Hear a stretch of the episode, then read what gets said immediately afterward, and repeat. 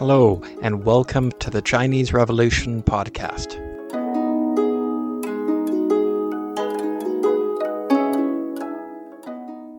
Episode 4 The Examination System.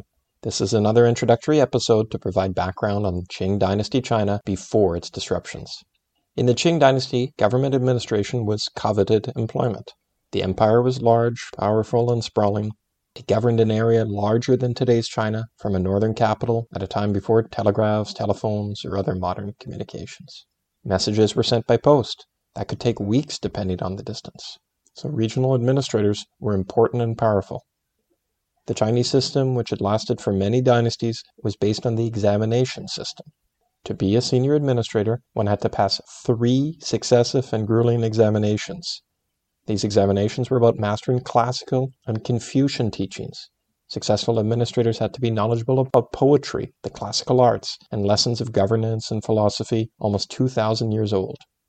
During the Qing Empire, around 2 million candidates sat for the lowest level of examinations at the county level.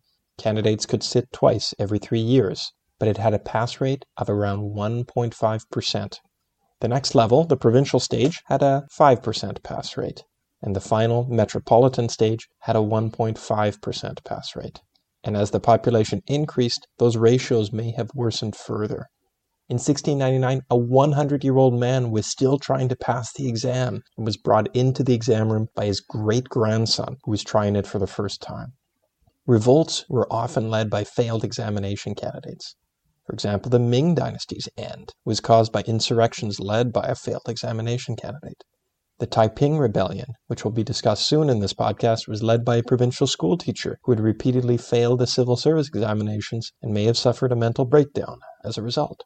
There were lots of ambitious but unsuccessful examination candidates in Qing China. Under the Qing Empire, there's also positive discrimination in favor of ethnic Manchu candidates. They benefited from quotas and an alternative examination system.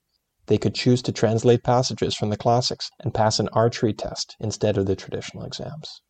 And bribery by those who did pass the examinations and get an official post was also a major issue in the Qing Empire.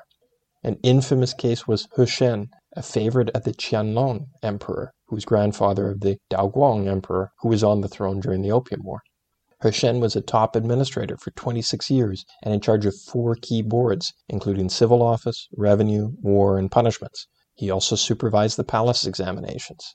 After he was impeached in 1799, an official conservative estimate calculated his assets to be worth twice that of the government's annual budget, and he possessed more than 10 million ounces of silver, 600 pounds of top quality ginseng, 550 fox hides, 850 raccoon hides, 56,000 sheep and cattle hides, 460 European clocks, thousands of estates and residences, and he had 600 concubines. Ultimately, he obeyed the emperor's command to commit suicide, and his property was confiscated. But corruption and patronage were widespread. In the early 1800s, for example, six million taels of silver were allocated each year for the Yellow River Conservancy, but only about 10% found its way to the public project, according to estimates. Corruption was so expected that less corrupt ones sometimes had to appear to be corrupt to have social status. One notable case, when a less corrupt official retired and moved back to his home community, his family filled boats with 80 wooden crates loaded with bricks so that locals would think it was the riches he had hoarded over his five decade long career.